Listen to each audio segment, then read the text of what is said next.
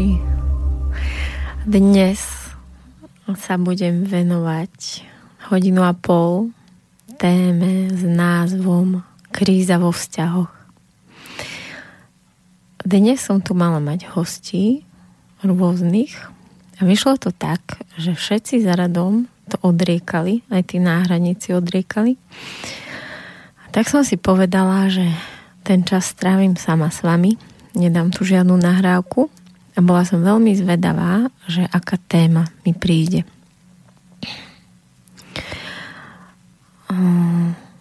A prišlo to tak, že sa ko mne objednali na terapiu dva ľudia, pár, ktorí riešia krízu vo vzťahu. A mm, to mi prišlo celkom ako zaujímavá téma, vzhľadom na to, že som pred pár dňami sama takú menšiu krízu vo vzťahu prekonala a zároveň je to téma, s ktorou sa často stretávam, keďže ako terapeut pracujem aj s pármi a páry prídu do terapeutického kresla vtedy, keď je vo vzťahu keď im vo vzťahu nie je práve dobre, takže keď majú nejakú krízu. Keď som tak vlastne volila pesničky na dnešnú reláciu, tak som volila také, ktoré sa nejakým spôsobom dotýkajú tejto témy tých vzťahov a tak sa to postupne vytváralo, až keď som prišla sem a som mal vlastne Peťo, ktorý sa tu o toto všetko v tomto štúdiu stará, pýtal, že aká bude téma, tak to prišlo. Kríza vo vzťahoch. Hmm. Vzťahy sú veľmi dôležité v našich životoch a dá sa povedať, že z nich žijeme. Dá sa povedať, že nikto, alebo teda málo kto, kto je sám, vie nájsť to skutočné šťastie. My ľudia sme stvorení na to, aby sme žili spolu v pároch, vo vzťahoch, vo vzťahoch s deťmi, vo vzťahoch s priateľmi, v rodinných vzťahoch. Takže všetci sme naraz akoby v rôznych vzťahoch a hráme také, alebo teda žijeme, nie hráme, ale žijeme tie vzťahové role. Ako žena žijem rolu céry, rolu sestry, rolu matky, milenky alebo manželky, vnúčky, kolegyne, kamarátky. A je to veľmi zaujímavé sa na to cez tieto role pozerať. Môže takisto rolu vnúka, syna, brata, strýka, otca, manžela, priateľa,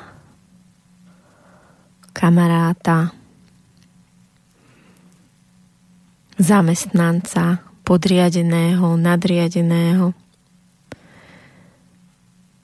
Keď sa chceme viac o sebe dozvedieť, tak sa môžeme pozrieť na ako nám tieto role idú.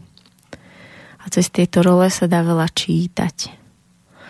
Napríklad v niektorých rodinách sa dá pozrieť, že ako funguje v tej rodine rola matky. A dá sa pozrieť, že keď si pozrieme niekoľko generácií dozadu v tých rodoch, tak tie matky naozaj tú rolu eh, hrajú alebo respektíve žijú veľmi podobne.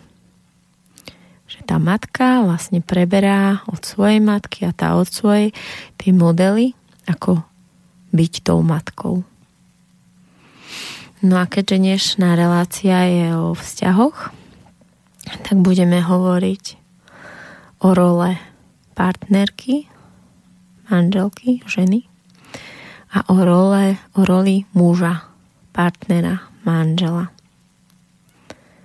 A presne aj v týchto rolách to tak funguje. Že to, aké sme partnerky,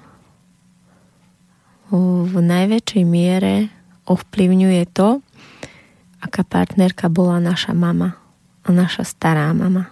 A takisto to majú muži že opakujú častokrát tie modely, ako to robil ich otec alebo ich starý otec. keď napríklad na Facebooku chodí taký, taký obrázok s textom, že čo môže najlepšie urobiť otec pre svoje deti a tam je napísané, že milovať ich matku. A to naozaj tak je, že keď ten otec ukáže tomu svojmu synovi, ako si váži tú ženu, ako s ňou komunikovať, ako byť v tom vzťahu prítomný, tak nielen, že to dieťa môže byť šťastné, lebo má šťastnú mamu, ktorá mu potom vie dať viacej lásky a pozornosti a, a toho prijatia, ale zároveň sa tým stará o jeho budúcnosť. Dáva mu do rúk taký poklad alebo taký manuál alebo niečo, také niečo ako silné základy, na ktorých on, keď vyrastie, môže potom stavať ďalej. Dáva mu do ruky také know-how, ako vlastne s tými ženami robiť. Lebo vlastne muž je vtedy šťastný, keď vie s tými ženami alebo s tou svojou ženou nazvime to pracovať alebo komunikovať. Pretože muž je vo vzťahu šťastný vtedy, keď je tá žena šťastná. Keď je žena šťastná, urobí pre svojho muža čokoľvek. Takže aj on môže byť šťastný. Ale na to, aby ona mohla byť šťastná, tak sa o ňu potrebuje starať. A ono je to naozaj tak, keď ten muž vie, buď od svojho otca, alebo mm, sa to sám hľadá a pracuje s tým,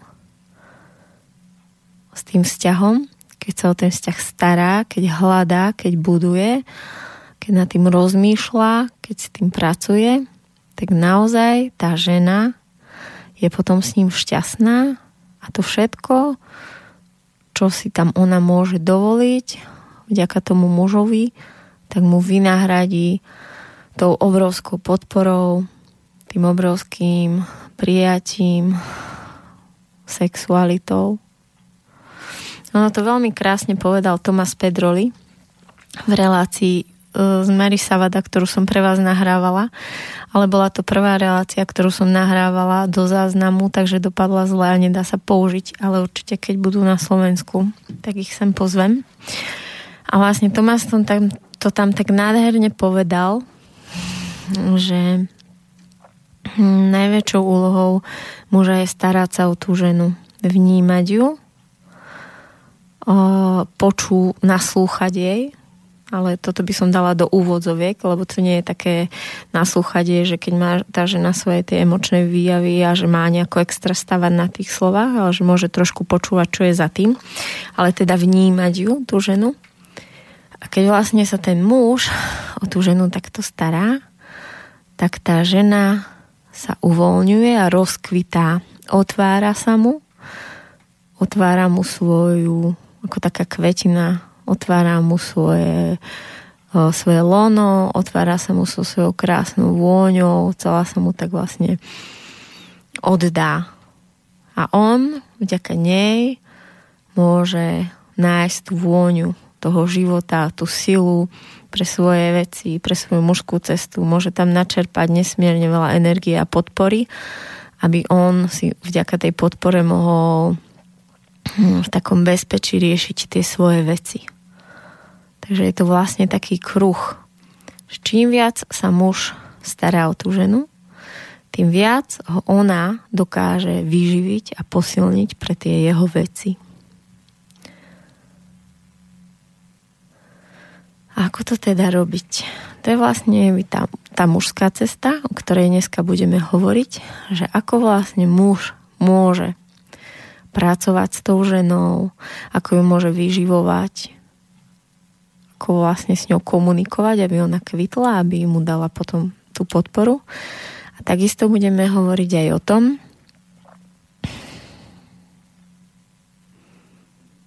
čo vlastne môže robiť tá žena pre toho muža. Ako ho má podporovať, a ako ho nemá brzdiť. Čiže ja by som to nazvala tak, že budeme viac hovoriť o tom, čo by muž mohol robiť a mal robiť a u žien budeme viac hovoriť o tom, čo by nemala robiť. Pretože muž v podstate toho veľa od nás nepotrebuje. Potrebuje slobodu, prijatie, sexualitu a bezpodmienečnú lásku. Prijatie, že aj keď zlyhám, tak ma môžeš mať rada a prijať ma v tom. Čiže naozaj ten muž potrebuje pár vecí, aby bol šťastný, ale hlavne menej toho, čo všetko my na tých mužov dávame, aby pri nás šťastní nemohli byť. Pretože to je to, čo my ženy poznáme od tých našich mám, z tých vzťahov rodičovských alebo partnerských, z tých vzťahov v našich, v našich detstvách alebo v našich domoch, od ktorých sme prišli do tých našich nových domovov. Takže dnes budeme hovoriť o tom, ako zlomiť tú kliatbu tých našich rodov. Ako vlastne už nerobiť tie chyby, ktoré robili naši rodičia. Ako vlastne objaviť tú svoju cestu v tých vzťahoch. Ako sa akoby vzdať tej minulosti ťaživej, ktorá nás mm, nevedome manipuluje a ktorá nás tlačí robiť veci, ktoré možno ani nechceme. Ale robíme ich preto, lebo ako deti sme ich tak často zažívali a videli na tých našich rodičoch.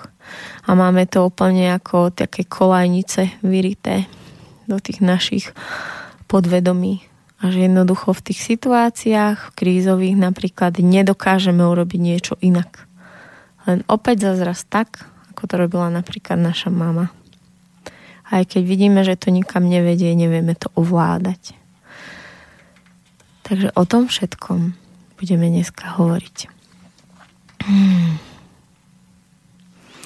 Tie vzťahy na začiatku mm, sú naozaj pripravované tak chemicky, tak elixírovo.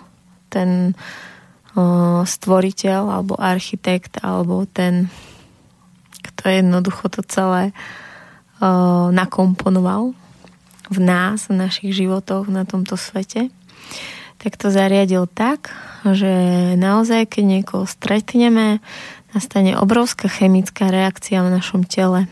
Všetci to poznáme. Cítime také vlnky v bruchu. Nedokážeme na nič iné myslieť, len na toho nášho milovaného alebo milovanú. Celý svet zmizne a sme len my, on a taká rúžová perinka okolo nás, také obrovské bezpečie, všetko okolo nám je ukradnuté. A ono to je tak urobené preto, aby sme sa k sebe dostali, aby sme sa dostali tak úplne blízko, blízko, blízko, aby napriek tým všetkým ochranným programom, ktoré v sebe máme voči cudzím ľuďom, aby sme dokázali k sebe niekoho pripustiť. A potom táto chémia zabezpečí, aby sme sa dostali do tesnej blízkosti, do vzťahov, manželstiev, možno stihne vzísť aj nejaké dieťa z, tejto z tohto rúžového obdobia. Ale zákonite toto rúžové obdobie vždy vyprchá. Je to presne ako nejaký stav po droge. Že jednoducho ten stav po droge vždy vyprchá. Tá chémia sa tak usadí, tie hormóny sa ustália a vtedy vlastne padnú tie rúžové okuliare, tie všetky závesy, to všetko mm, ja si to predstavujem ako keď máte uh, kale, kaleidoskop, keď vlastne kde sú v tom tie hrkalky, že vlastne tie sklíčka farebné, že keď sa do toho pozriete, tak vidíte tie nádherné obrazce, takže vlastne sa takto pozeráme na toho partnera a ako keby tam bolo nejaké buď sitko alebo nejaké špeciálne sklo, ktoré vlastne ukazuje len tie najlepšie vlastnosti toho partnera. A na tie sme zamerané, tie sú vstúpené tak v popredí a tie ostatné ani nevnímame. A častokrát je to aj preto, že my naozaj na začiatku toho vzťahu dokážeme veľmi dlho pred tým našim vyvoleným tú našu temnú stránku kryť. Niekto to dokáže pol roka, niekto rok, niekto tri roky.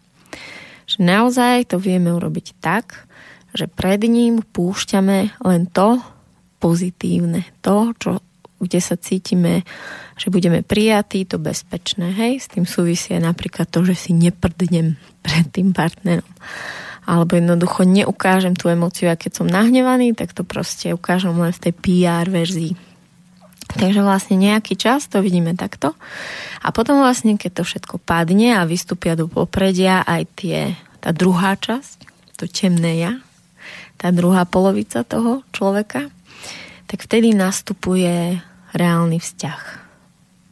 Vtedy vlastne sa zistí, že kde vlastne sme ako ľudia a prichádza obdobie, ja to nazývam také akoby okresávanie. Ja si to predstavujem ako keď sú kamienky v potoku. Vlastne sú tam nejaké také čerstvé, také ešte s hranami. A vlastne ako tečie tá voda, ako vlastne tie kamienky okolo seba šúcha a tá voda to tak premiela, tak vlastne tie kamienky o seba sa tak obrusujú, obalujú a potom si nájdu také miestečko, ako tak obalenie vedľa seba zapadnú. A tak je to aj vo vzťahoch. Že jednoducho, keď vyprchá ten rúžový elixír a zrazu vidíme tie hrany toho partnera a začne to tak iskriť, každý si začne a začne ako keby pretláčať tie svoje priority a začína ten vzťah sa hľadať, že kde vlastne ustúpim, kde si zase udržím tú svoju hranicu a tak pomaličky sa navzájom obrusujeme, až nejako sa to tak uhladí a potom dokážeme nejaký čas fungovať. A potom príde opäť veľká voda, to sú tie krízy alebo nejaké udalosti. Napríklad sa narodí prvé dieťa tam sa vždy tie, tá voda opäť rozvíri a tie kamenky, kamienky sa opäť akoby zmenia tú svoju polohu. Prvé dieťa, do prvého dieťaťa sa dá dosť veľa vecí akoby uhrať v tom vzťahu. Je veľa času, keď niečo príde, proste oceán času na to, aby sme to riešili, aby sme sa udobrovali, aby sme hľadali tú romantiku. Lenže keď príde to dieťa, okamžite sa akoby zobudí celá karma toho rodu. Rodu ženy a rodu muža. Zobudia sa veci, ktoré sú tam niekoľko stáročí v jednom alebo v druhom rode. To dieťatko už vlastne už počatím a tehotenstvom sa začínajú otvárať témy v tom páre. Už začína tam prichádzať niečo viac. A vtedy prichádzajú veľmi silné krízy. Veľmi veľa vzťahov vlastne tak rýchlo vytriezve po narodení prvého dieťaťa a vlastne to, ako, ako sa tomu dieťatku darí, aký je pôro, či veľa plače, či neplače, či spí, či nespí, tak to je akoby odrazom tých vnútorných napätí tých rodičov. Je to niečo, čo akoby dokázali mm, pred narodením dieťaťa akoby ešte kryť, ale teraz už to vlastne všetko potrebuje ísť von a to dieťa, príchod toho prvého dieťaťa naozaj ukáže, že ako na tom tí dvaja partnery sú. Kto, o, kto je tam viacej v tom egu, ktorý z tých dvoch partnerov je ešte to dieťa ďalšie, že vlastne zrazu žena zistí, že aha, ja okrem toho dieťaťa tu nemám pri sebe muža, ale vlastne ďalšie dieťa, o ktoré sa mám starať. Že sa vlastne o toho muža nevie oprieť a musí sa starať aj o dieťa, o, o neho. Alebo naopak zistí, že ten muž je tu a je tu naplno aj pre to dieťa a že jednoducho e, práve, že ešte viac sa teraz o ňoho môže oprieť, lebo keď vidí vlastne ten vzťah toho otca k tomu dieťaťu, tak je to akoby tá láska sa ešte viac prehlbí. Lebo zrazu, okrem toho, že v ňom videla úžasného partnera, tak v ňom vidí aj úžasného otca. A to dieťa ich môže ešte viacej spojiť. Takže vlastne dieťa nám je to prvé otvára veľa kríz. A niekedy, keď sú tí rodičia takí dobrí manažéri, tak vlastne to prvé dieťa ešte tak zmanéžujú, ešte ho tak poriadne vychovajú, nalinkujú tamto o, spanie, jedenie a to dieťatko si tak vycvičia, aby fungovalo. Takže tým sa ešte dá veľa zalepiť a potom príde druhé a to už to naozaj rozbije. Najmä keď sú dve tesne po sebe a tam už vlastne sa naozaj akoby treba dostať k tej hĺbkovej práci a pozrieť sa na to, ako na tom sme a čo v tom vzťahu urobiť, aby sme mohli ako rodina ísť ďalej v tej láske, aby sme mohli zachovať to svoje ešte, ale zároveň aj byť spolu. Častokrát je vlastne hm, po narodení dieťatka veľmi silný model, že sa zo ženy úplne vytratí tá partnerka a že vlastne sa stane na 100% matkou. A vlastne tomu mužovi neostane, ale že vôbec nič. Zrazu žije s nejakou matkou hľadá tú partnerku, tú milenku, tú ženu, do ktorej sa zamiloval a nikde ju v tom byte nevie nájsť. A to je vlastne tá situácia, keď vymení žena toho muža za dieťa. A to je potom veľmi ťažké, lebo my matky vieme byť veľmi hm, tvrdé a opäté a ten muž možno skúša týždeň, dva, mesiac, pol roka hľadá, ale keďže nevie, ako by to povedal a ako by nám to ukázal, keďže muži nevedia veľmi hovoriť o svojich pocitoch, tak to nevie urobiť a, a vlastne nás stratí. A vlastne vtedy prichádza veľa kríz, podvodov, rozchodov. A v tých šťastných prípadoch, keď to muž vytrpí, tak potom možno sa mu tá žena vráti keď tie deti trošku vyrastú. Alebo si teda nájde inú a to bude také popapuli pre tú ženu a ona zrazu, aha, ja tu mám aj muža. A rýchlo tá žena nájde, vyhrabe zo seba tú svoju rolu tej milenky a partnerky. A ju tam rýchlo, ak ju stihne doplniť, tak má šancu, že ten muž sa vráti k nej a neodíde za tou milenkou. Tak ja vám teraz pustím pesničku, poslucháči. O, je to pesnička z mojej o, romantickej puberty, ktorú som počúvala asi keď som mala 13 rokov.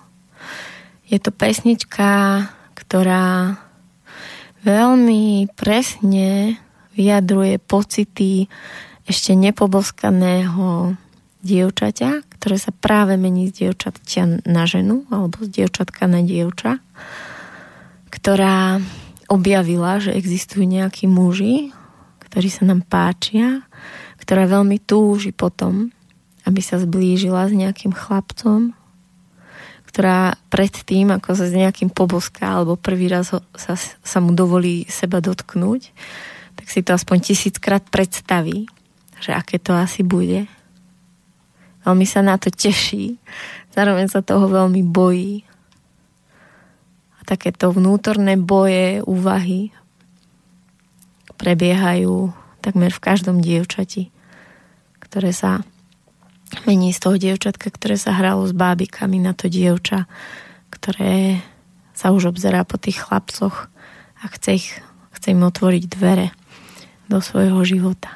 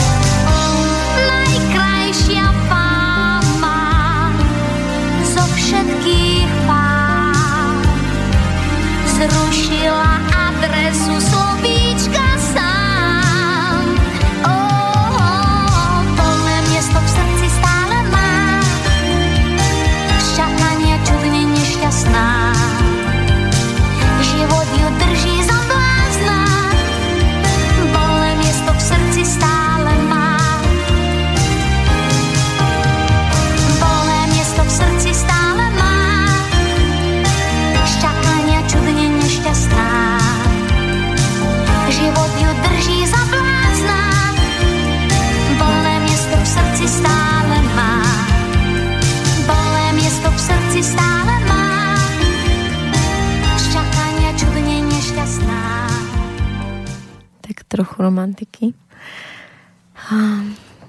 Keď som začínala s touto reláciou, tak som na svoj Facebook pod menom Martina Junga vyhodila, že kto by mal chuť, môže sa niečo spýtať na tému kríza vo vzťahoch. Tak mi prišli tri otázky, tak teraz sa im budem venovať. A prvá otázka je od ženy, ktorá bola so svojím mužom na párovom seminári, ktorý som robila so svojím partnerom Igorom. A vlastne písala o tom, že no, po seminári mali veľké obdobie eufórie, taký silný návrat k srdcu, k vášni, že to bolo také živé a teplé, ale že vlastne po nejakých týždňoch sa akoby opäť vrátili mm, do tých stereotypov. Takže vlastne tá otázka je, um, ako vlastne v tých vzťahoch, že keď vlastne vyprchá to počiatočné zalúbenie alebo keď vyprchá to obdobie toho tepla a odídeme zase do tých hlav preč zo srdca, takže ako to môžeme naspäť vrátiť. Si upravila mikrofón. No. Je to individuálne podľa toho, aký je o, typ vlastne tá žena. Mm, ja si myslím, že o, vo veľkej miere to teplo v tom vzťahu ovplyvňuje žena a potom vlastne zvyšok je na tom mužovi. Ja by som to dala teraz úplne iba tak strelím, že 80% žena a 20% muž. Keď žena, ale aj keď žena urobí tých svojich 80% úplne naplno, potom to všetko stojí už ale na tých 20% toho muža. Tá žena to nevie urobiť sama. Nevie to dotiahnuť. To znamená, že ak žena urobí to všetko, čo potrebuje, a ten muž a tá žena vie, že ten muž vie naskočiť a aj naskočí, tak to má v tom vzťahu veľkú perspektívu a môže to fungovať, že aj keď vlastne vždy príde to chladné obdobie, tak keď žena urobí to, čo má, tak sa môže spolahnúť na to, že ten muž bude spolupracovať, tak ten vzťah má tú perspektívu. Ale ak je to tak, že tá žena už zažila alebo vie, že aj keď si vždy urobí tú svoju prácu, urobí to svoje maximum, urobí tých 80%, ale že ten muž vlastne nespolupracuje, nenaskočí, tak vlastne potom už to nie je otázka toho páru, ale je to potom otázka seba hodnoty tej ženy. Takže jak naozaj viem, že som urobila všetko, a to všetko som už urobila viackrát a vlastne som nezažila, že ten muž vie naskočiť, tak v tom prípade to hovorí o mojej sebahodnote, že ja jednoducho neverím v to, že si zaslúžim taký zdravý vzťah a zotrvávam vo vzťahu, ktorý mi dokazuje, že nie som toho hodná a nejdem za tým. Takže vlastne niekedy môže vzťah odrážať aj o veľmi nízku sebalásku a sebahodnoty ženy, sebahodnotu ženy. A ono častokrát, keď tá žena pracuje na tej svojej sebaláske a sebahodnote sama na nej, tak sa buď stane a veľmi ľahko a prirodzene, že muž iba takto, lusknutím prsta, zrazu tu je, zrazu vie spolupracovať, zrazu tamto teplo a tá láska príde alebo s veľkou ľahkosťou príde ten rozchod. Že to tá žena nemusí rozhodnúť, že a už sa teraz s tebou rozchádzam, ale jednoducho už tá jej sebahodnota, tá jej láska, ten jej lesk a jaz je tak žiarivý, že jednoducho už ten muž, ten sivý muž, ktorý vlastne nechce, ktorý chce ostať v tej svojej jaskyni celý život a zomrieť tam na depresiu, jednoducho už s ňou nevie vydržať. Takže buď on odíde, alebo jej príde do života nejaký muž, ktorý dokáže jej jas e, vidieť a ustať a svietiť s ňou a že sa to stane tak ľahko. No ale vráťme sa k tomu, že čo je to vlastne tá ženina práca, tých 80%, čo ona vlastne môže spraviť, aby to teplo do toho vzťahu prišlo.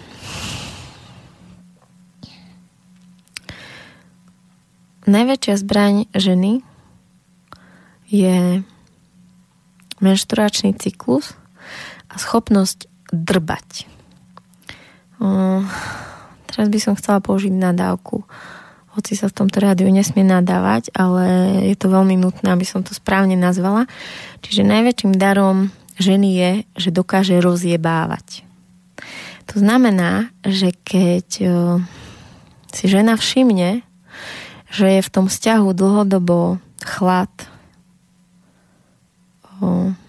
že je to celé také suché a prázdne, tak jednoducho ona nemá inú možnosť iba ako to rozdrbať svojou hystériou. Mm, je to vlastne taká moja skúsenosť z môjho vzťahu, že jednoducho môj partner je veľmi asertívny, veľmi príjemný, komunikatívny a nekonfliktný a častokrát e, veľmi odpojený od svojich pocitov. No a celé sa to vlastne navonok tvári, že, že veď sa máme radi, aj sa objímeme, aj si povieme, aj všetko je také dobré, len ja zrazu necítim vášeň. Je medzi nimi, nami také akože také teplé, bezpe, teplá, bezpečná láska by som to nazvala, ale vášeň to určite nie je. Ani taký život. No a vtedy je vlastne veľmi ťažké to rozdrbať, pretože budeme my ženy za tú zlú. Však všetko klape, však sa nehádame, však sme milí na seba. Tak prečo tu robíš tú hystériu, by mohol povedať muž. No ono je to vlastne tak, že ten muž nevie. Muž nevie o tom, že je zle, lebo navonok sa to tvári, že to všetko funguje. A preto on sa bráni. Hej, vlastne žena si počká na tú fázu menštruačného cyklu. Najčastejšie je to pred menštruáciou. Niekedy to môže byť aj cez menštruáciu alebo tesne po menštruácii, keď je žena v tej bojovničke, v takej sile, alebo teda inak povedané v panne, v takej energii. Ale najčastejšie to býva pred menštruáciou, keď je vlastne v čarodejnici, keď je v tých svojich o, temnotách. A vtedy jednoducho ona sa nevie uspokojiť s tým, čo tam je v tom vzťahu, s tou prázdnotou, ktorá vlastne navonok vyzerá, že je v poriadku. Ale niečo z nej hĺbky jej ja zvnútra proste kričí a volá, že nie, toto nie je v poriadku. A teraz začne do toho muža búchať, drbať, kritizovať ho, začne proste mu ukázať, že toto je zle. A ten muž chvíľu pozerá a bráni sa a hovorí, že bože, ty si hysterická, čo ti je a a tam je vlastne veľmi dôležité, aby žena vytrvala, aby dôverovala svojim pocitom. A môže to niekedy trvať deň, dva, tri.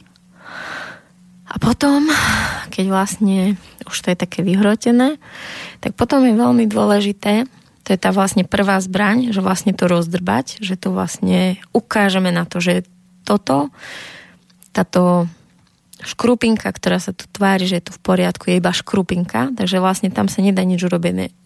A naozaj urobiť, iba vlastne drbať, byť ostrá, nepríjemná. A vlastne ju rozprasknúť, aj keď je to bolestivé. A potom prichádza druhá zbraň ženy a tá ešte dôležitejšia ako tá prvá, ale tá môže prísť až, až neskôr, až po fáze rozdrbania, lebo keby prišla táto druhá fáza ako prvá, tak by vlastne nikde nezabrala, lebo keď je niečo zatvrdnuté nejakou chrastou alebo nejakou, nejakým ľadom, tak tam môžete vyliať lásky milión, ale cez tú hrubo, hrubú stenu nič neprejde.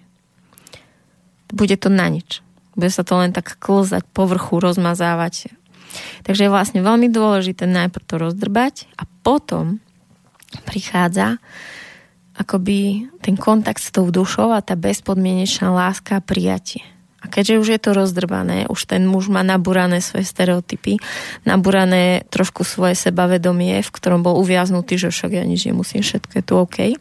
Teraz už je vlastne taký ako rozorvaný, lebo ste mu vlastne strhli tie chrasty, trošku ste do neho popichali, zrazu začal cítiť opäť. To je úplne jedno, či sa na vás hnevá, sa mu otvorili tie, tie akoby staré rany s rodičmi, vlastne ste ako keby zrazu vošli vnuka cez tú stenu, ktorú mal okolo srdca, tým drbaním. A vtedy, keď už on je taký rozdrbaný, zmetený, nevie čo, lebo vlastne vám nie je dosť dobrý, hmm, napríklad na tretí deň alebo na nejaký ďalší, tak vtedy je veľmi dôležité, aby sa žena spojila so, svojom, so svojím vnútrom, aby už odišla z toho ega.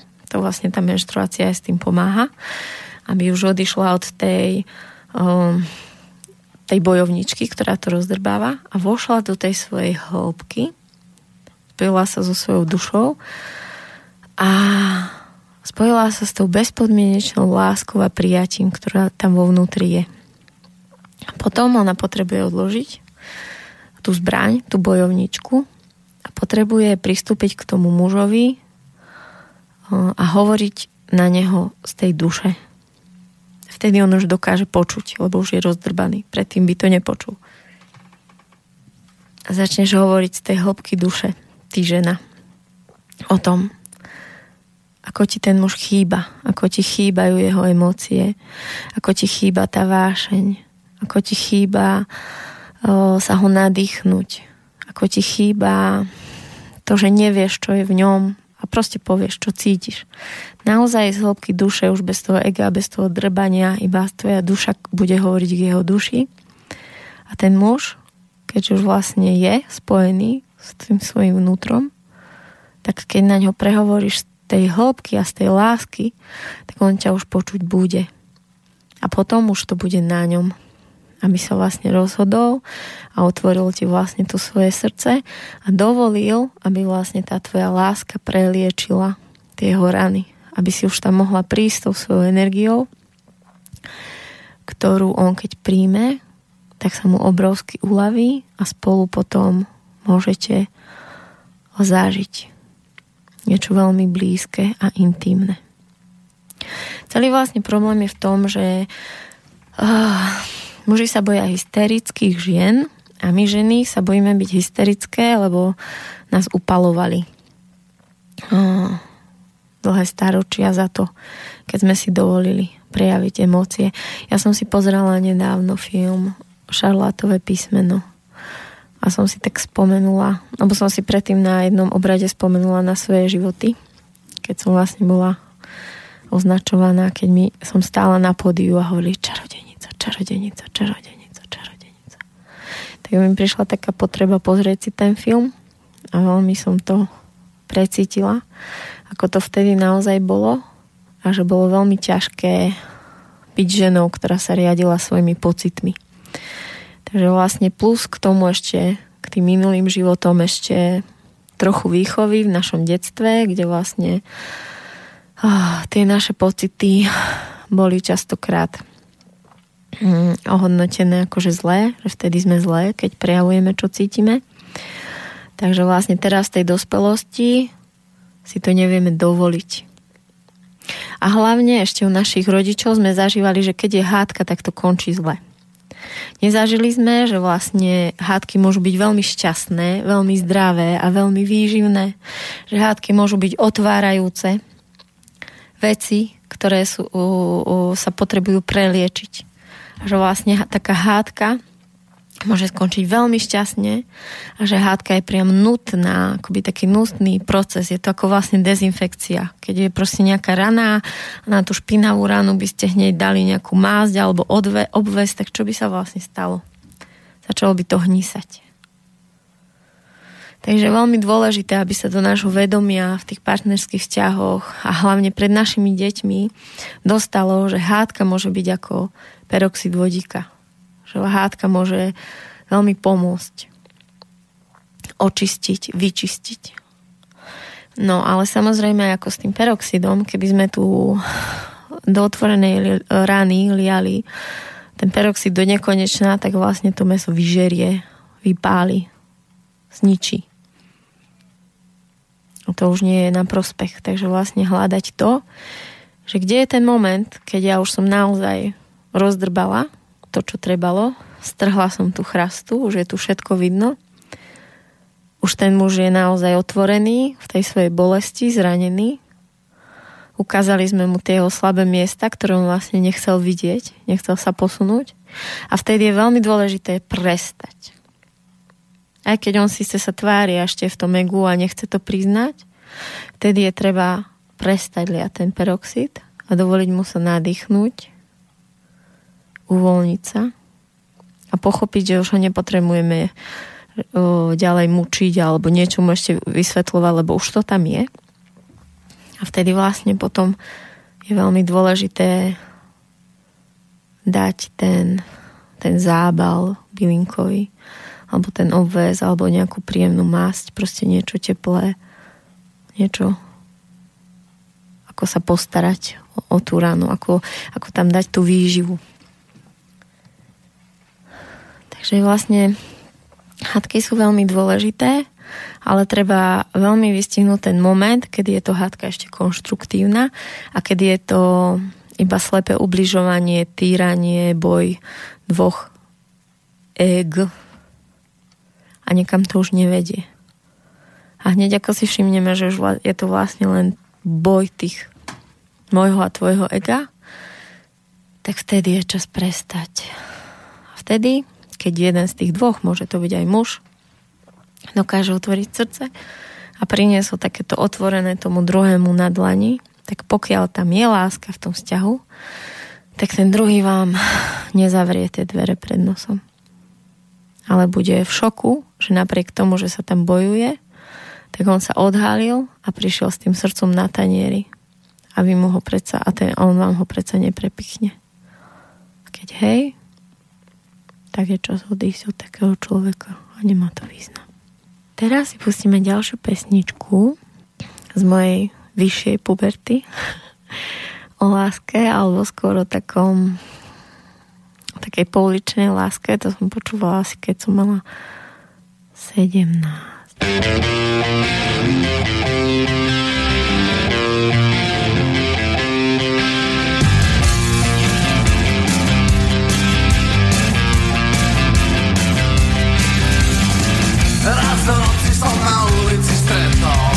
dievča krásne a opité Zachutili mi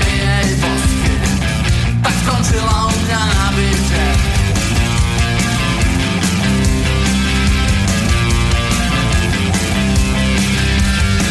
Ráno som mal rozhovor. Trochu fasa, trocha o ničom Má rada sex, pivo a pandro. A má hrozne slávnych rodičov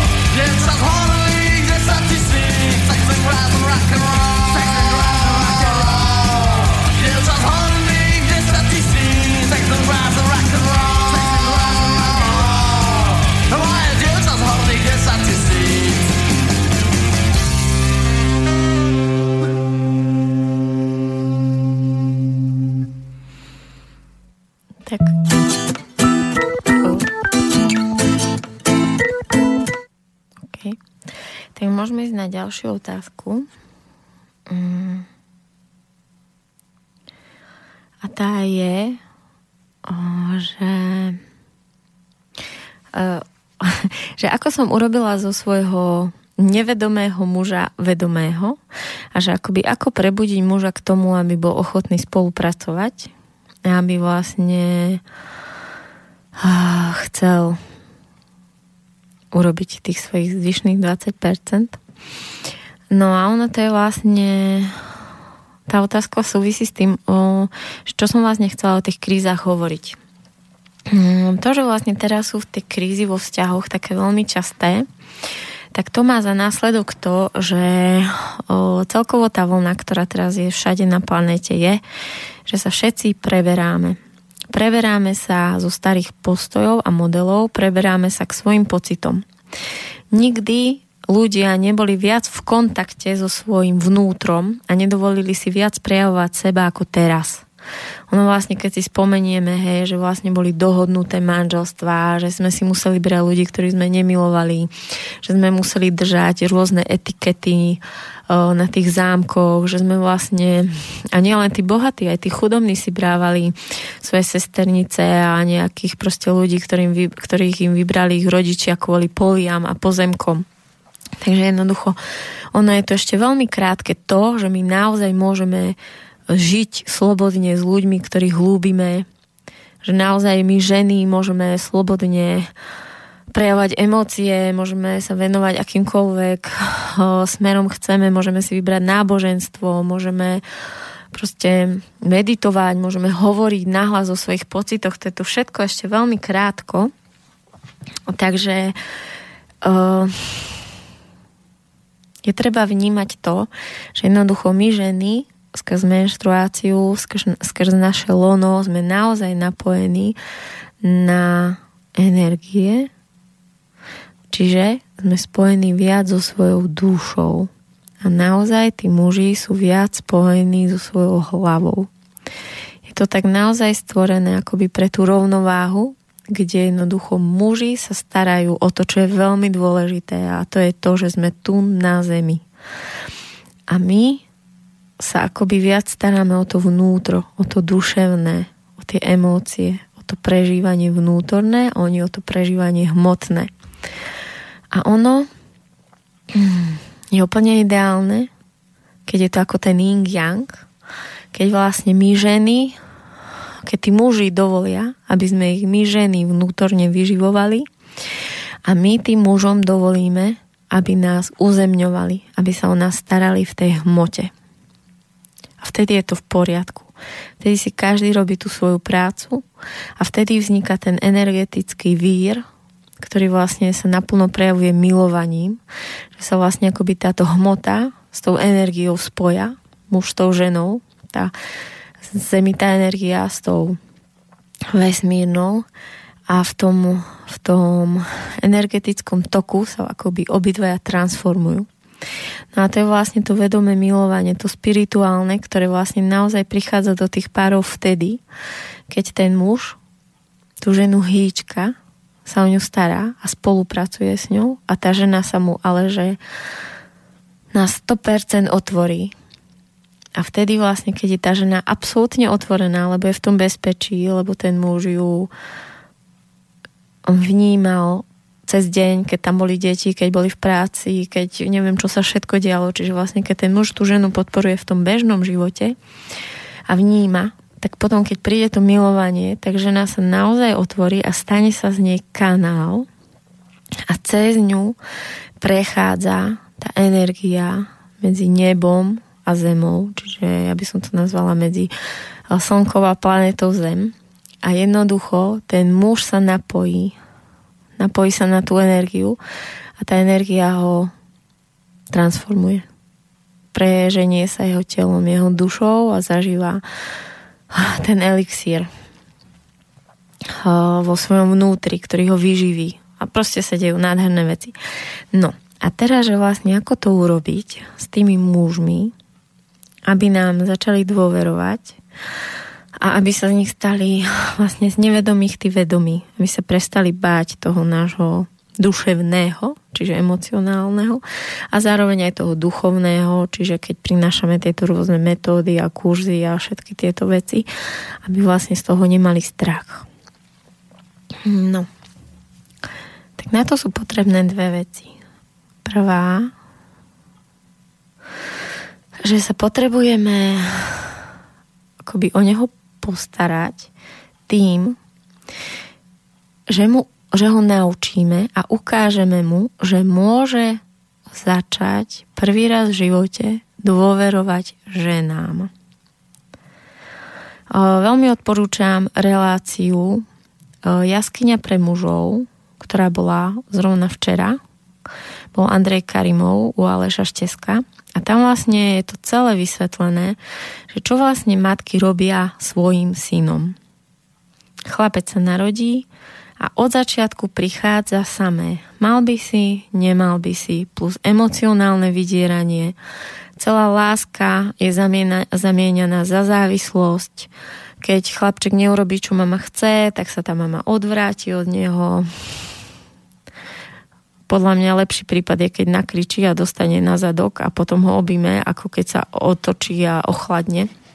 Takže vlastne tie tresty za to, keď je chlapec sám sebou, sú ako rôzne. Ale každopádne sa deje to, že chlapci neveria ženám ani slovo. Pretože tie matky, my matky, ubližujeme našim chlapcom tým, že ich nepríjmame tak, takí, akí sú. Nedovolujeme im, aby sa spoj, spájali so svojou mužskou silou. Všetko robíme za nich. Obalujeme hrany, Uh, nezašpín sa, nerozbi to, nevylej to, toto nemôžeš, porežeš sa, daj pozor. Čiže vlastne už od troch rokov by sa žena akoby vôbec nemala v úvodzovkách starať o toho chlapca, mal by tam nastúpiť otec. Ten chlapček by si mal všetko skúšať, mal by o, mať umožnené prechádzať tie výzvy, ktoré mu život prináša sám, s tým, že mama tam je na blízku, môže mu poradiť, ale nie, že požičaj lopatku a mal by si a nebuď taký na dievčatku a bla, bla, bla, bla. Čiže my vlastne, my ženy robíme to, že jednoducho u maličkých chlapcov robíme to, že ich učíme, aby ženám neverili. Proste veľa na nich rozprávame, veľa na nich kričíme a hlavne oni maličky si s našou hysteriou, to keď som hovorila, že hysteria je veľmi dobrá pre dospelého muža, je veľmi, veľmi zlá pre malého chlapca, lebo ten malý chlapec si s tým nevie rady. Pokiaľ je hysteria čistá, že tam neprichádza vina, že mama sa len vyžádi, hej, že ja sa to veľmi učím, lebo ja som hysterická raz do mesiaca. Je toho na mňa veľa, je tam bordel, všetci na mňa čo chcú, tak ja jednoducho vybuchnem, nahučím na nich. A učím sa to robiť tak, aby tam nebola vina. Čiže keď nahučím, odložte si veci, dokedy tu budem za vami upratovať alebo prosím niečo na nich nakričím. Potom si k ním čupnem a prehovorím k ním, že, že som iba veľmi vyčerpaná a že som to teraz nevedela urobiť inak, tú komunikáciu a že oni za to nemôžu. A to som urobila párkrát a jednoducho teraz už na nich vidím, že ja, aj keď mám tú svoju hysteriu, tak tí moji chlapci dvaja na mňa pozerajú ako na dážď, že aha, prší. Ale necítia sa za to vinní. Nemajú v očiach ten pocit, že oh, mama sa tu zrútila, čo sme zase urobili. Čiže vlastne veľmi dobré v tých chlapcoch, že aj keď sme hysterické, uh, ich od toho oddelovať a neustále im ukazovať, že oni nemôžu za náš emočný stav. Že aj to, že oni urobili ten neporiadok alebo niečo, to nesúvisí s tou našou emóciou. Že na tom sme len vybuchli, ale nie oni môžu za to, že ja sa teraz takto cítim. A to je vlastne akoby cesta, ako o, naučiť tých mužov, aby nám verili a hlavne, aby neniesli vinu. Celý vlastne problém tých hádoch spočíva v tom, že my ako náhle začneme púšťať tú hystériu na tých mužov a vlastne aj ženy, ktoré o, nejdú cez hystériu a vlastne začnú do tých mužov akoby drbať tak potichu, tak celé je to o tej vine. Že my vlastne komunikujeme s tými našimi mužmi aj s nimi tak, že ich viníme za to, ako sa my cítime. Ako náhle je tam tá vina, je to veľmi ťažký údel a kríž, ktorý tí muži nevedia rozbiť nevedia s tým naložiť a ich to jednoducho ubíja. A vtedy nevedia byť silní a nevedia s nami vôbec robiť. Takže vlastne to, tá práca tej ženy je akoby začať liečiť detstvo toho muža. Takže ho učiť, že teraz keď som vlastne mala túto hystériu alebo keď som bola, som na teba hádzala vinu, to nepatrilo tebe. To bolo vlastne za všetkých mužov alebo za môjho otca alebo proste keď som sa tak cítila alebo tak cítila v detstve. A oddelovať, neustále oddelovať svoje pocity od toho muža.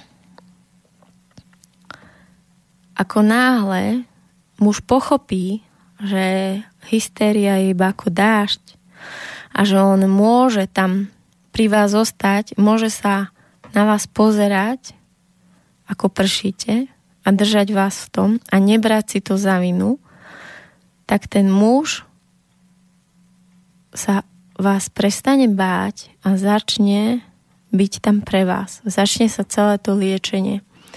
Na to, aby sa to mohlo za, uh, akoby začať, to celé, ten celý proces, to tomu mužovi treba niekoľkokrát ukázať. Že vlastne je to až ako keby, ako keď zapnete kazetu a potom keď ju vypnete, tak iba pomenujete, čo bolo, keď tá kazeta hrala. A on pomaličky začne tú vašu hystériu brať ako niečo oddelené od seba a prestane mu to vyvolávať tie hlboké pocity viny z toho detstva, keď mu to robila jeho mama. A keď sa mu nezapne detstvo a nezapne sa mu tá vina, tak ostane v prítomnosti a konečne bude môcť s vami pracovať, spolupracovať. Konečne vás začne počúvať, začne vám veriť a začne Proste chlapci zažili, že nemá zmysel mamu počúvať, lebo mama hučala ako vodopád nezmyselné veci, ktoré pre chlapcov vôbec nie sú dôležité. Proste v kmeni, keď sa chlapci narodia, tak chodia po lese, učia sa loviť ryby, robia množstvo zaujímavých vecí a jednoducho tam nemusia od mám počúvať veci, ktoré akoby sa ich netýkajú. A ono je naozaj realita taká, že to, že izba nie je uprataná a to, že on sa nenaučil a to, že sa nepozdravil, pre chlapca sú absolútne nepodstatné, neživé, nereálne veci z matkinho sveta. A keď ten chlapec počúva tú mamu, že ona tu hučí o tom, že sa nezdraví, alebo že si neupratuje izbu, alebo že sa neučí, tak jednoducho on, on neverí, že, to, že, na, že toľko to emócií za to že toto je v živote dôležité. A si ženu zapamätá ako hučiaci stroj o nepodstatných veciach, ktoré mu v živote nejako ani nepomôžu, len mu ubližia, alebo teda zaťažia ho. Preto muži, keď my začneme tieto svoje veci na nich púšťať, oni, oni nám neveria, že by za tým mohlo byť niečo skutočne, o čo by sa dalo oprieť. Takže vlastne ten môj návod, ako robiť e, z, z muža, ktorý vlastne v tom nevedomom stave a vôbec nechce začať vnímať, že ako to všetko funguje vo vzťahu a pre, prevziať akoby za to zodpovednosť a dostať sa ako pod povrch a začať objavovať sám tú svoju pravdu vo vzťahoch a v tom všetkom, tak ten návod je, že získať si dôveru toho muža. Že nie sme len um, zaslepené, hysterické, viniace, vydieracké bytosti. Ale nejakým spôsobom to nájsť niekomu ukázať, že práve nás má význam počuť a počúvať.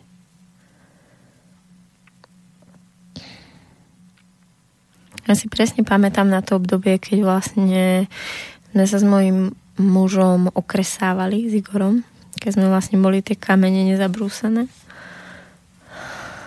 A jedna z hlavných vecí, ktoré, ktorú som ako si v hlave neustále prehodnocovala znova a znova, bolo, že ja nepopustím. Že ja už nechcem zažiť vzťah, v ktorom som bola 10 rokov nešťastná a že ja už sa neuspokojím s ničím iným ako s pravdou, vášňou a tým, čo je tu a teraz a skutočné. Takže jednoducho naozaj som to rozdrbávala a otvárala som témy ako žiarlivosť, ako chlad, sexualita, proste čokoľvek tam bolo. Aj alebo teda s vedomím, že toto môže znamenať rozchod.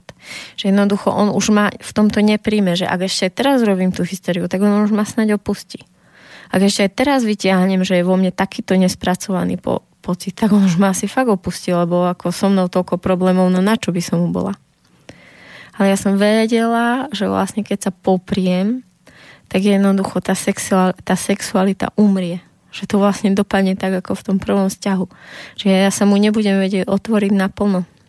Že jednoducho vychladnem, že budem vlažná, že to zase bude mŕtve.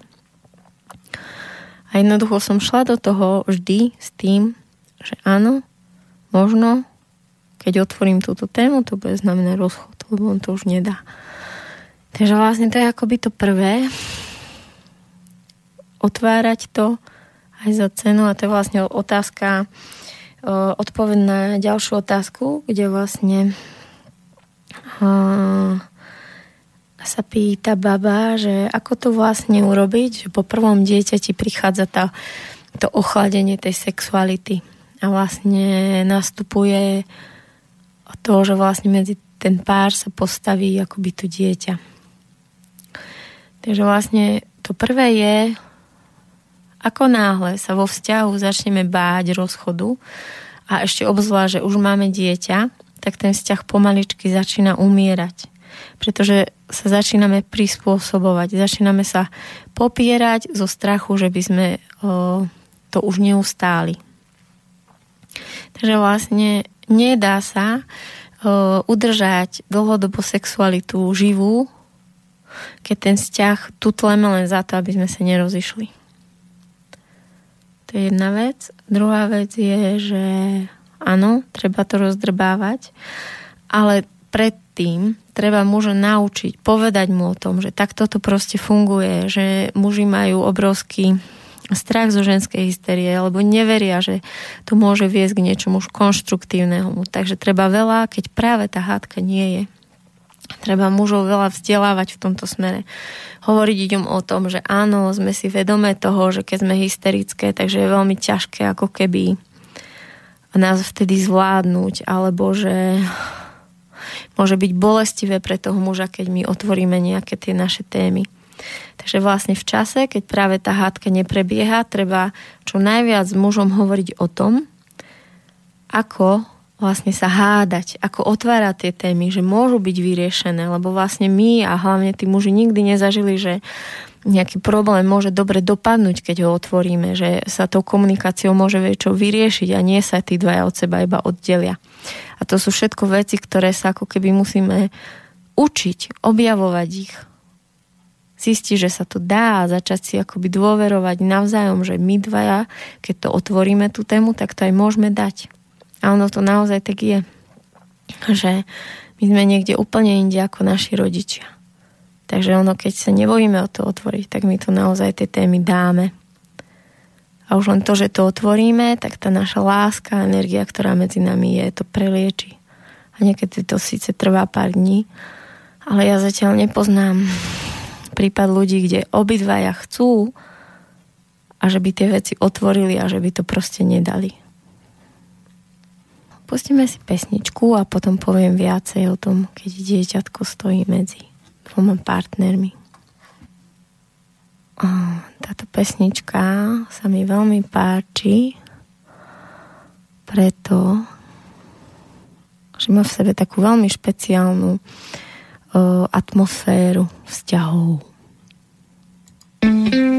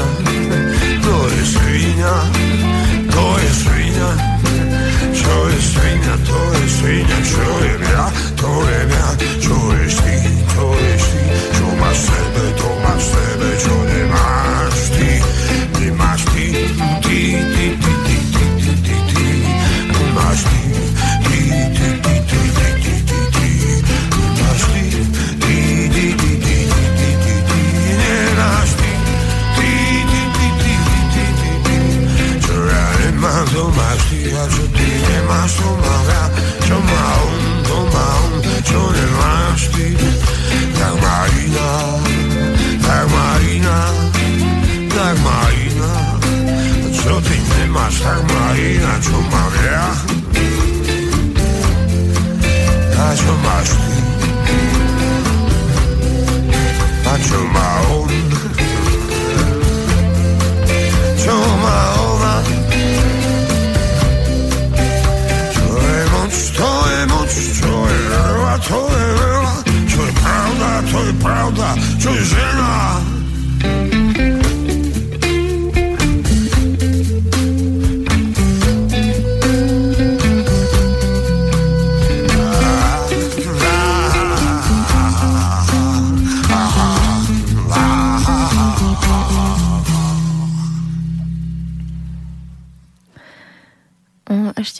Ako odpoviem na túto otázku, tak o, som vlastne nedopovedala tú myšlienku, že vlastne teraz sa všetci na planéte preberajú, začínajú sa spájať so svojimi pocitmi a naozaj to proste je tak, že žena má väčšie napojenie na to svoje vnútro. No a preto sa ženy menia. Jeguda Tagar, veľmi múdry muž, povedal, že žena v 33 sa akoby mm, že sa vlastne celá akoby doinkarnuje, že vlastne sa do jej tela ako keby natlačí všetka tá jej životná sila, celá tá jej duša naplno a začne sa úplne znútra preberať. A to, čo povedal, tak to mi len potvrdilo to, čo vidím aj na ženách, že jednoducho do tej 33 sa dokážeme ešte vo veľa veciach poprieť kvôli deťom, kvôli vzťahom, kvôli niečomu, čo by sme mali.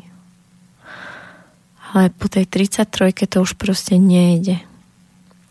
Už k sebe nevieme pustiť muža, ktorý sa nás dotkne tak, že je hlavou v práci, alebo že sa nás dotkne len preto, že sa potrebuje práve sexuálne vyprázdniť.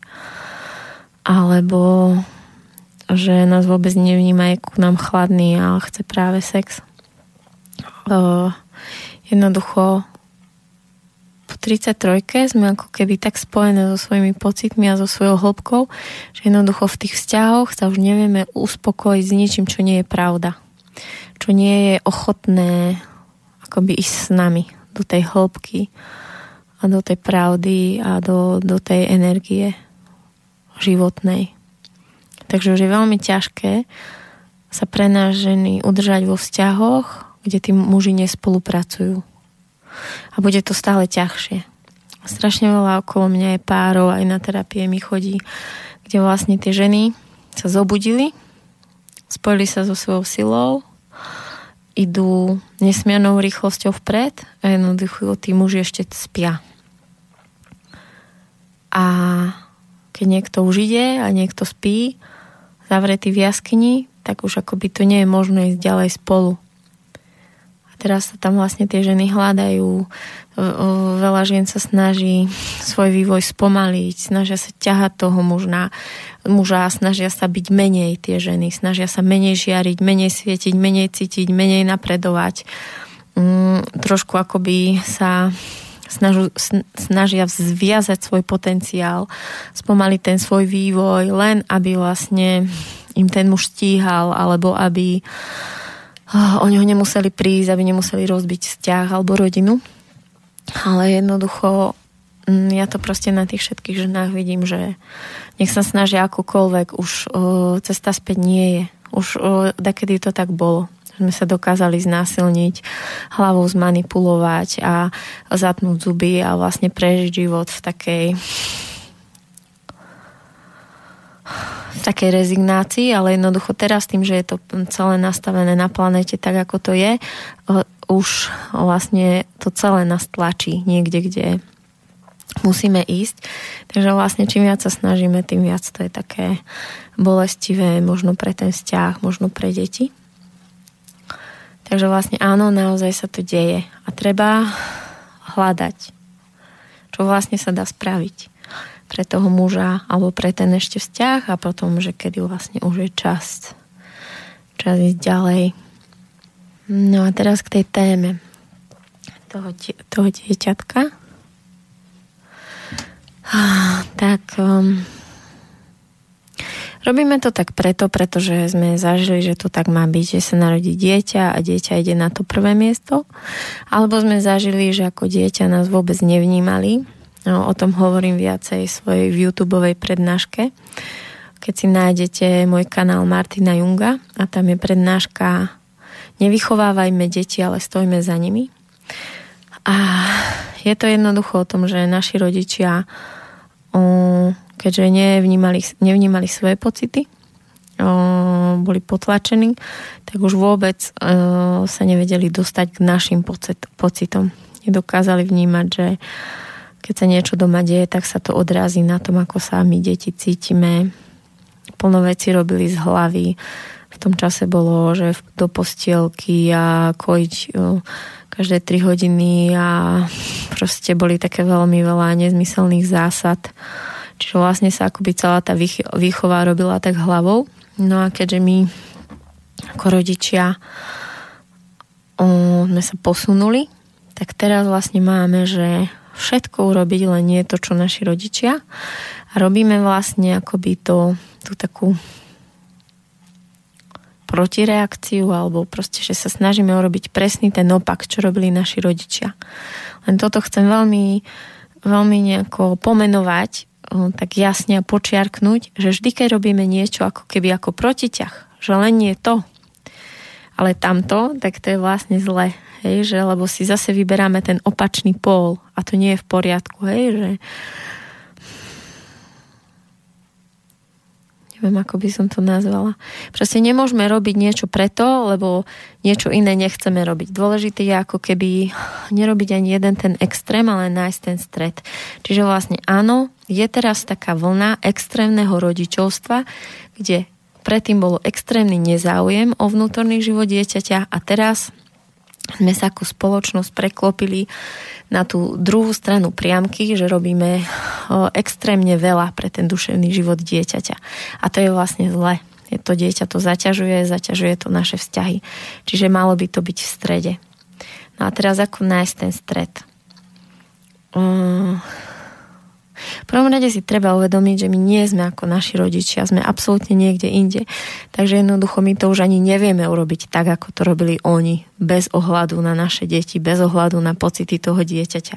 Takže vlastne nie je treba robiť tie veci so strachom, že by sme to mohli spraviť. A keď sa vlastne uvoľníme od tejto zodpovednosti a od tohto strachu, tak potom môžeme začať, ako to vlastne robiť, ale už z toho uvoľnenia. No a tam vlastne to najdôležitejšie, a to viem hlavne z terapii, lebo vlastne základom regresnej terapie je, že sa ide buď do minulých životov, ale najčastejšie sa ide do detstva. A všetkým nám chýba zažiť našich rodičov šťastných spolu v tom detstve. Skutočne priorita číslo jedna pre dieťa nie je, že rodičia všetko nechajú a so mnou sa hrajú, rodičia všetko nechajú tak a, a zaujímajú sa o mňa iba. Priorita pre to dieťa je, že rodičia sa zaujímajú jeden o druhého, majú sa radi, každý naplňa svoj osobný príbeh, to znamená, že má koníčky alebo prácu, ktorá ho baví. Z toho ten rodič čerpá vnútorné naplnenie a radosť a ja sa v tom môžem uvoľniť. To je celé. Ako náhle dieťa položíme medzi nás, stáva sa z, sa z neho partner. Stáva sa mužom pre ženu a ženou partnerkou pre muža. Jednoducho sme zrazu taký manželský trojuholník. A v tom je tomu dieťaťu veľmi zlé. Ono tam nechce byť, lebo ono vie, že tam nepatrí. Je to veľmi pekne vidieť, keď niekto príde na terapiu a pracujem s figurkami, konštalácie s figurkami. A keď vlastne to dieťa je postavené medzi tých rodičov, tak tým deťom je v tom veľmi zle, lebo oni tam nepatria. Oni chcú stať na svojom mieste a to miesto je, že stoja pred tými rodičmi, ktorí oni dvaja stoja vedľa seba. Keď vlastne som bola tehotná s týmto mojim tretím synom, tak som sa rozprávala s mojim partnerom Igorom. Moje prvé dve deti mám s bývalým manželom. Rozprávali sme sa o tom, že máme nádherný vzťah, bola som tehotná, že máme nádherný vzťah, že máme na seba kopu času, že ten život bol ako z filmu, jednoducho každý deň výzva, každý deň ako keď sa ráno stanete a tešíte sa na nejaký výlet, tak tam každé ráno bola taká energia, že čo dnes zažijeme. My si hovorili, že je veľmi dôležité pre nás, aby aj keď sa narodí toto tretie dieťa, aby sme si zachovali to, čo je medzi nami a nie, že my zmeníme celý svoj život kvôli tomu dieťatku, ale že to dieťatko sa pridá do nášho života a nabehne na ten náš systém. Pretože sme zažili obidvaja, môj partner so svojou bývalou ženou a, jeho, a ich cerkou a ja so svojím bývalým mužom a svojimi dvoma deťmi. Že jednoducho sme zavesili naš, našu radosť, naše sny, naše životy na klinec, za všetko sme prispôsobovali a obmedzili kvôli dieťatku. Prestali sme byť šťastní a stali sa z nás vlastne takí napätí rodičia.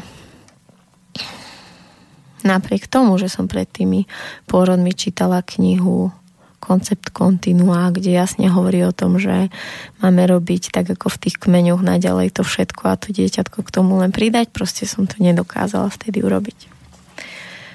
A teraz s týmto tretím synom, s mojim novým partnerom sa nám to naozaj podarilo. Je to maličké dieťatko, ktoré už v malo 3 mesiace, boli sme stanovať na Ružinej, potom sme boli, malo neviem koľko mesiacov a sme boli v Švédsku lietadlom, potom mm, malo pár mesiacov a boli sme neviem, jak sa to volá, taká show, kde vlastne bojovníci spolu bojujú. Bolo to na štadióne a bola to celkom hlasná akcia. On v kľudne spal v šatke. Čiže naozaj ten náš život pokračuje, je rovnako výživný a vzrušujúci. Aj keď sa nám narodilo vlastne bábetko, že ono sa vlastne len ku nám pridalo. Je veľmi uvoľnené, o, nemáme s ním problém nikde ísť, lebo jednoducho on cíti, že on si môže pri nás akoby vytvoriť to svoje. Že nie on robí ten program, nie on je animátor týchto rodičov a nemusí ho vyplniť ten čas tým, že bude plakať alebo že bude že ho bude treba zabávať.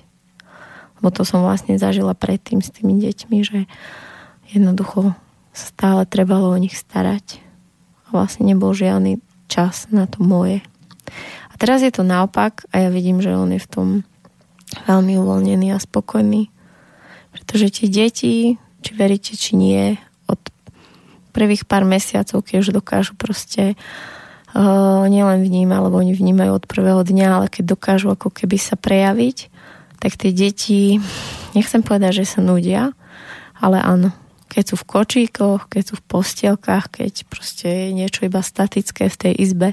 Oni sa naozaj nudia a preto sú stále nepokojné.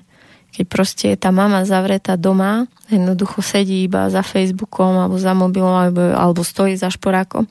Už pre to bábetko, ktoré len leží niekde, je to ako veľmi nezaujímavé dieťatko, keď má ešte len niekoľko mesiacov, ono nevyhnutne potrebuje okolo seba pohyb, potrebuje život. Čiže vlastne presne tie maminy, ktoré sú na materskej, dajú si bábetko do šatky, ráno vyrazia na nákup, idú na ihrisko alebo idú proste niekde ešte do práce niečo, s niekým sa stretnúť, tak tie deti sú naozaj veľmi spokojné, lebo je okolo nich veľa podnetov, ktoré oni môžu pozorovať. Oni ešte nevedia chodiť, nevedia hovoriť a potrebujú veľa vnímať. A jednoducho naozaj keď to dieťa je doma zavreté s tou mamou a všetko je tam statické, tak pre to dieťa o, je to veľmi ťažké tam akoby ten deň prežiť. A preto vlastne tú mamu neustále zaťažuje tým pláčom a núti aby dačo, dačo, dačo rob. Lebo chcem žiť. Takže vlastne tá moja odpoveď na otázku je, že treba sa veľa milovať Treba ukázať tomu dieťaťu maličkému, že sme tu my dvaja a ty si tu tretí, ktorý prišiel ku nám. A že najprv je náš vzťah, najprv je to, aby sme my mohli byť šťastní a potom si tu ty, aby si sa v tom našom šťastí okúpal. A to, keď to dieťa pocíti, že vy ste neprestali pozerať na seba, vo tej konštalácii by sa to dalo krásne ukázať, že keď je ten vzťah zdravý, tak muž so ženou pozerajú na seba a potom pozrú na to dieťa. A keď to vlastne nie je v poriadku, tak oni vlastne pozerajú na to dieťa. A to dieťa cíti ten tlak na seba, že ja rozhodujem o tom, ako sa budú mať moji rodičia. Ale ono to tak nemá byť. Jednoducho tí rodičia sa majú starať jeden o druhého a keď vidia, že oni sú v harmonii, potom to dieťatko sa môže uvoľniť v tom a byť v tom živote spolu s nimi. Tak, milí poslucháči, dnešná relácia sa končí. Mám tu ešte niekoľko otázok od vás. Zároveň to nie je všetko, čo som chcela povedať o mužoch, o ženách, o tom, čo by sme mohli, aby sa nám spolu žilo ľahšie. Takže Kríza vo vzťahu 2 bude určite relácia, ktorá čoskoro príde. Takže ak budete mať otázky konkrétne pre vás, na vás, na vaše vzťahy, tak mi ich pokojne napíšte na môj Facebook Martina Junga a budem sa im venovať. Takže prajem vám krásny zvyšok dňa a lúčim sa s vami s Richardom Mullerom. Raz si mi povedala Nikdy v tom istom meste A keď v tom istom meste